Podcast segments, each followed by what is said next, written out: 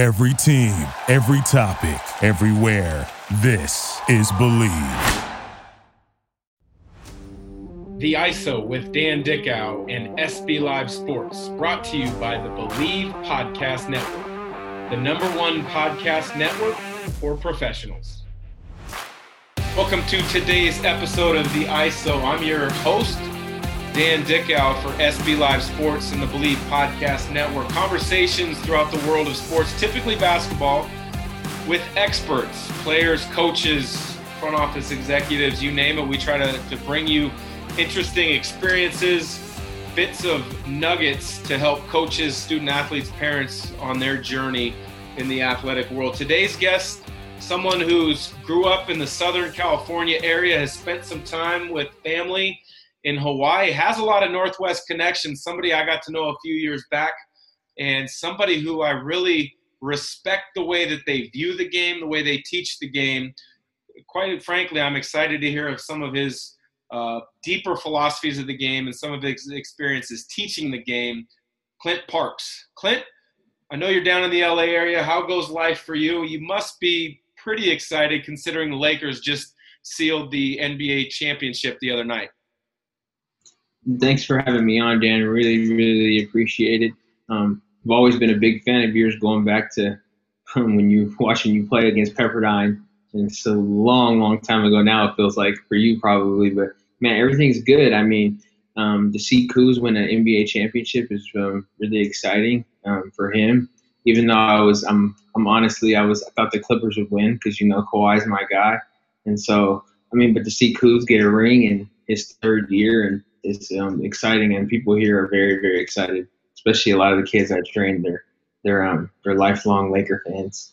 Yeah, I can imagine the excitement. I spent a year with the Clippers, and there is absolutely a difference in how people view the Lakers versus the Clippers. I think the Clippers really started to quiet or kind of shrink that gap, but now with the Lakers winning, it's going to be kind of a canyon for Clippers fans to kind of overcome in the near future unless the Clippers can win one soon.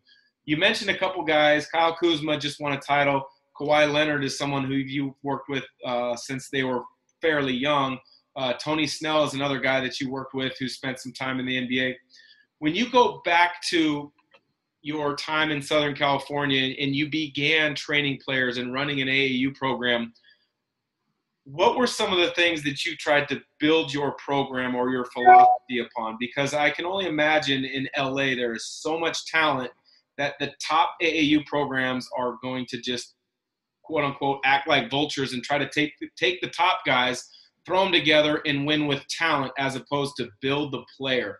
What was your philosophy when you built your training program and your teams? It was almost along the lines of what you see at San Diego State and Gonzaga, a mid-major program where it's you're not going to get the best guy because we don't have a shoe. We're independent. We didn't have a shoe deal, but it's okay. Let me go out. It's the find and develop model and it's let me find the kid who has talent, obviously, because you got to have talent. We all know that. And then let's try to mold them and try to teach them the game and try to get the best out of them. And it's finding kids that really love the game and want to work hard. And that was what we kind of I've always. I think I'm pretty good at being able to evaluate players and be able to see. Then you get to know a kid. Okay, does he really love basketball? That's the first thing. Do you love basketball? And so you try to find guys that love the game first and foremost. They don't love what the game can bring them. That's a big difference. You play in the NBA, so a lot of guys love what the game can bring them, but they don't truly love the game. And so you're not going to develop. You're not going to reach your full potential. So we just try to find guys that are sleepers, that are under the radar, and then just implementing, just pushing them every day and getting them to understand the work you got to put in. This is to get to the level you got to. I tell guys it's 6 days a week. It just is. You want to get to college and you want to play afterwards. All the guys that I've seen have success, whether it be the highest level of the NBA or working with somebody like Corey Higgins, who's playing with Barcelona right now, they're committed to it nonstop, and it's not just. It's you're obsessed with it, and so that's what I've always tried to do is find guys that really want to work at it and that love the game. Well, you found a couple guys in the Riverside area that wanted to work the game and loved the game. And you and I have talked about this at different times since we got to know each other a few years back. And I'm talking in regards to Tony Snell and Kawhi Leonard. You know, Riverside is outside of LA by an hour or maybe a little bit more. They don't have, you know, maybe the amount of opportunities that somebody from LA has to play in the amount of events or get the exposure. But you pinpointed those guys early. They trusted you. They believed in you. And you shared them with them a plan that if they worked at it, they might have opportunities to further their careers. When you found guys like that, what's your sole focus? I know you talked a little bit about big picture philosophy of work, but when you talk about the details of the game, what was important for you when you began working with those guys? It's really just step one, man, every day.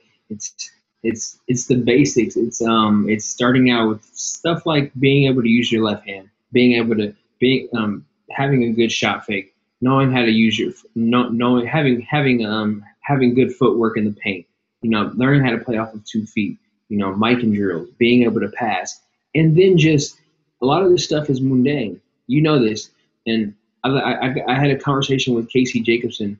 I think it might have been like 2 years ago now, almost, or a year ago. And he was like, man, when I was coming up, and he was like, I was doing the same stuff every day over and over and over and over. Not, you know, a lot of guys get caught up in, I did this today. Well, I don't want to do it tomorrow because it's boring. I want to do something different. No. So the only way to master something is to do it day after day after day. And that's what we try to, that's what I did with all of my guys, to be quite frank, is just you pound it and you're doing it so much. It's like we heard with Kobe Bryant. You're doing it so much over and over again to where you get to the game and it's just second nature. Like, you know, if I get to a certain spot or if I get here, you know what I mean? Like I'm going to make this shot. I'm going to be able to create for myself or for my teammates. And that was something that, you know, those guys bought into is accepting that, you know what, it's not always going to be fun. Every workout's not going to be, oh, I had the most fun today. And I try to get guys to understand this, Dan, is that, you know, what's fun is stepping on that court and knowing you're the best player and nobody can guard you, no matter what they do. That's fun. Getting in the game and not being able to get your shot off or having to go to the corner and somebody else create for you and being the guy that can never create his own shot, that's not fun. And so the only way you're going to get to your game to that point is to do the little things. It's not always about being, as you know, I don't want to keep harping on that, but you weren't the tallest, the most athletic. You didn't jump the highest. You know, but you think the game, when you're able to think the game and your fundamentals are sharper than everybody else's, you're gonna get places on the court that a lot of guys can't get because they don't have those tools. You're so right. And the great players love the preparation. The great players love the little details because the little details, when you stack them on each other daily, that creates a tremendous foundational base for a game to really blossom and grow and have an opportunity. You don't see that with a lot of trainers, and what you see with a lot of coaches is be leery of many quote-unquote skills trainers because of the lack of what you just mentioned, the attention to detail, the focuses, the footwork. When you have a player that is beginning to be recruited to the college level, and you're, I'm sure, a sounding board many times for the high school coach, many times for the player and the parents. How do you try to impress upon a college coach that might be leery of somebody like yourself, a skills trainer, to share with them that you're working on the things that are going to translate to the next level for that player? I think the biggest thing for me is that obviously people that follow me on social media, you see the videos I post, you see the stuff I talk about, and over time, when before everything kind of took off, it was just, you know, you try to let coaches know at the front door, like who you are, what you're about, you know, you're honest and upfront. And then when my guys get there, when they get to school, I'm still always involved. You know what I mean? It's not like, oh, they get to college and now you're just on your own. No, because once you get to college, there's a whole nother level of work that's involved to be able to succeed at that level. And so it's always letting the coaches know, like, these are the things we're working on in the off season. And then I'm gonna be at practice. I want to be able to come to practice. I want to be able to watch to see what you guys are working on. And and knowing that, you know, the most important thing in training is knowing that. I tell people this all the time. Coaches control playing time, not trainers. So the more we work hand in hand and me being able to help the kid develop and become good at what the coach wants, because ultimately what he wants is what's going to get you on the floor and keep you on the floor, not what I want. And so as long as when they know that and they know that you understand that as a trainer, and then everything else kind of is easier from there for me, because they know, like, okay, now you understand that at the end of the day, you're working individually with this player, but when the game starts, he has to be able to fit in a system. Absolutely believe in that, what you mentioned. The player has to fit into the system, and the fact that some of the coaches that you have had players go to play for are willing to share with you for other workouts. Hey, if this works on this and this, he's going to have a chance to get some minutes. He's going to have a chance to win games. Because the bottom line, you know, head coaches, they want to win games. Assistant coaches, they want to keep building their resume so maybe they have a chance to be a head coach down the road. Now, you're somebody who mentioned you grew up in the Riverside. You spent some time in Hawaii because of family. You've also got some Northwest roots where you spent some time at a couple different community colleges. And I know one of the coaches at the community college level has been influential in a lot of young coaches' lives, and that's Carl Howell, who spent a number of years at TCC. He was at Eastern Washington for a while, and now he's at Skagit Valley. Who would you say, and it doesn't have to be Carl Howell if it's not, but who would you say your biggest coaching mentors are that kind of helped develop a love to teach the game as opposed to just play the game as all kids did, such as you and I growing up? I would probably say Carl, former Lake Washington coach John Pilares. He gave me my first coaching job, C-team basketball at Calabasas. I think it was 2010. Larry Shyatt, Scott Duncan, Justin Hudson at Fresno State. Obviously, I went to and Carl as well, because Carl gave me my first college job just learning the college game, I've been around the college game, but learning it as from a coaching standpoint, really learn the intensity, like how hard guys have to play at all times, and learning what college coach, just being around all those guys, and at the same time going to school at Wyoming and finishing school there and being around the program. My first year there, we went to the tournament that year with Larry Nance. And so just seeing, Larry Shyatt won 2 national championships at Florida.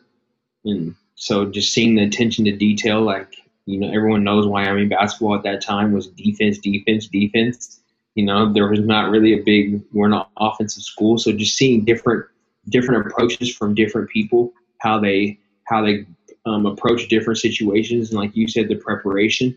And I think a lot of it was, for me, Dan, that's helped me so much, because you see the game from a coach's standpoint. You know, when you see the game, a lot of coaches, I know that college coaches, their thing is with trainers is just like, you know, like it's not an individual game. It's a team game. So if you're just constantly seeing it from the trainer's perspective, like they're coaches, you know, like you have to be able to know the player you're training, how does his game fit in the team concept? Like I said earlier, like, and so being around those guys and just learning from them and keeping that in mind at all times. Like, I want to help a kid further his skill set, but at the same time, when he gets in the team setting, be able to know when and when not to pick his spots, you know, like when to facilitate, when to score, you know, and just learning different nuances of the game. And because you got to be able to play with 4 other guys on the court. You just have to. Yeah, very well said in regards to taking individual concepts, building them into a team concept for success. Now, there's lots of coaches that get their start in player development and then move on into more of a traditional coaching role, whether at the college or the NBA level.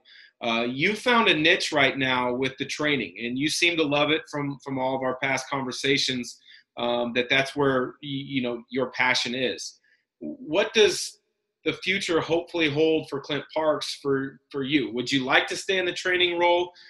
Is there interest in getting into a I hate to use the word normal coaching role, but something like that would interest you if it was the right opportunity?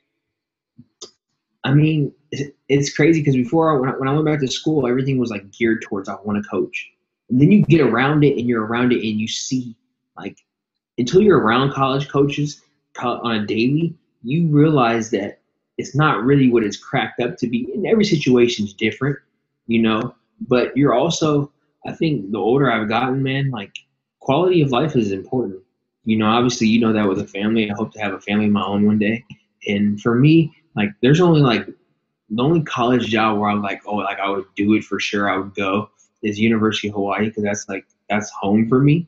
But other than that, man, like, being able to choose your own schedule, being able to do other things outside of basketball when you want to, and you're not constantly, oh, you got to come check on this kid, or you got to go do this, or you got to get this transcript. You know, like, you don't have, like, that's when you're a college coach, your freedom is limited. And right now, for me, quality of life is everything. And, you know, I got good kids, and I got a good, obviously COVID and everything hit, so it's not what it usually is, but I got two former players that I work with in Kuz and Kawhi Leonard right here on the LA team. So it's like to have those guys is being able to, like, that's on my resume. So it's like continue to build and do other things and travel, man. But I like to, you know, I like to get out and go see my guys play in Europe and got different guys playing in college and be here and be there. And you don't have that. You can't do that when you're coaching at a college or even an NBA team. Like, it's year-round, nonstop.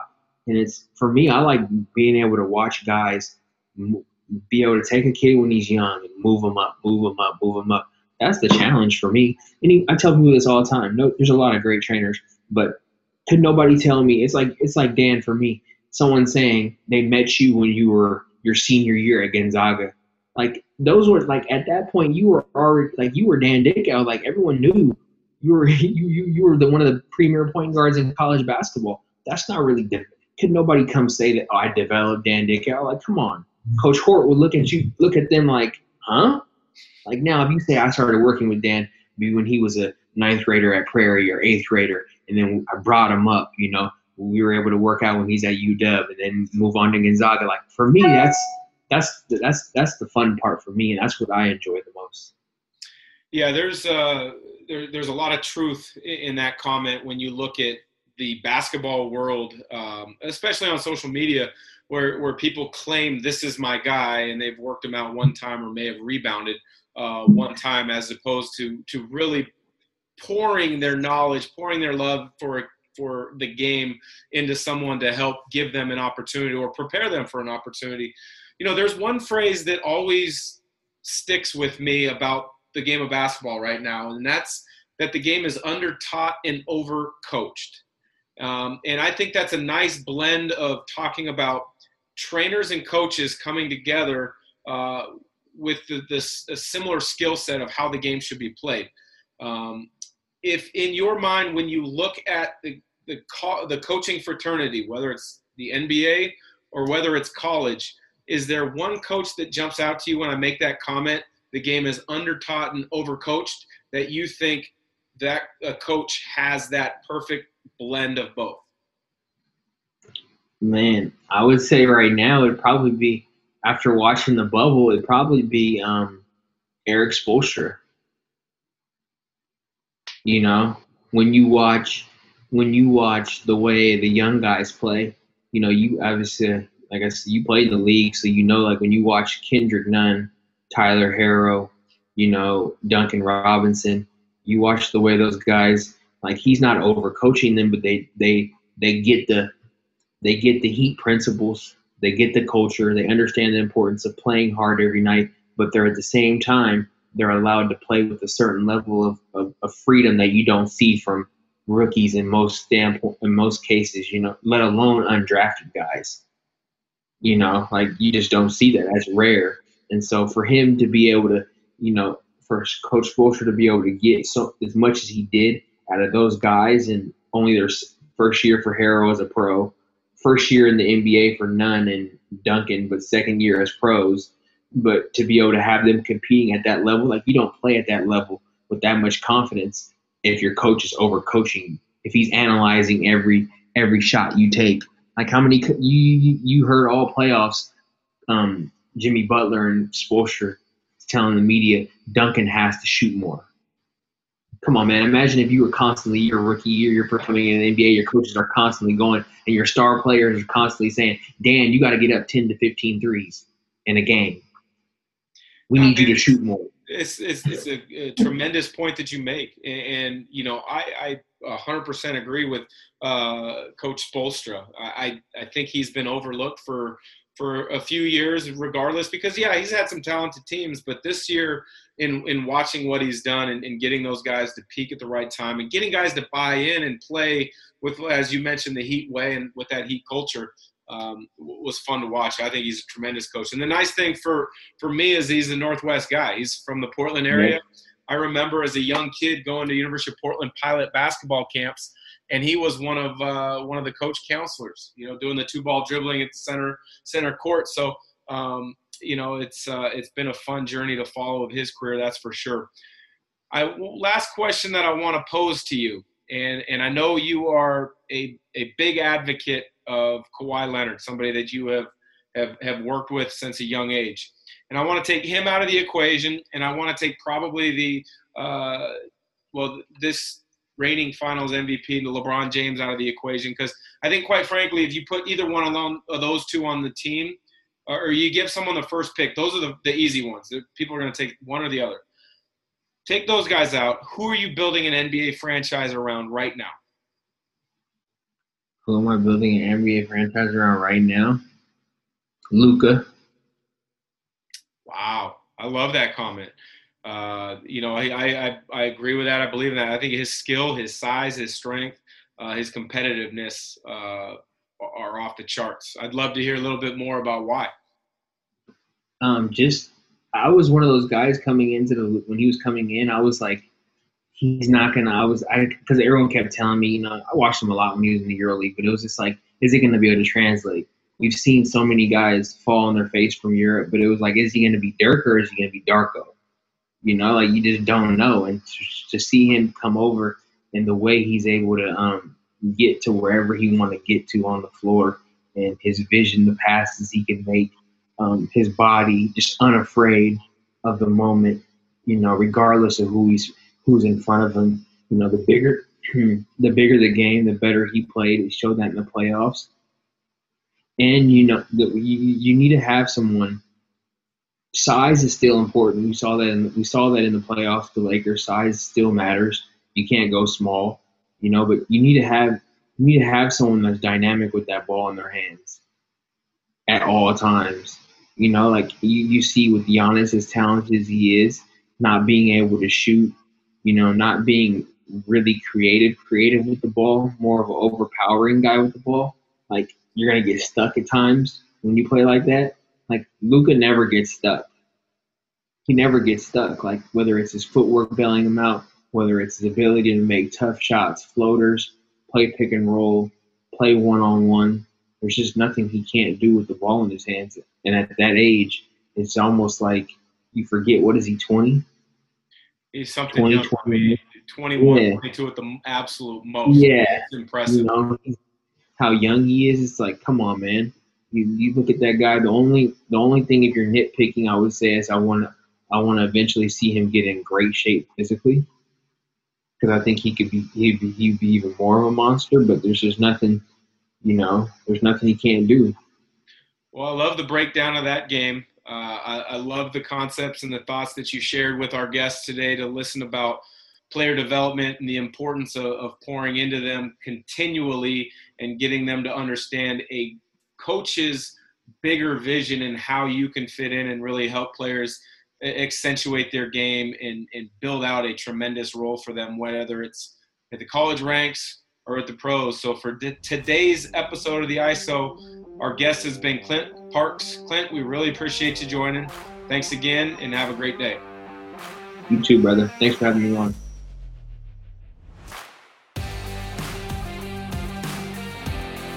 The ISO with Dan Dickau and SB Live Sports, brought to you by the Believe Podcast Network, the #1 podcast network for professionals.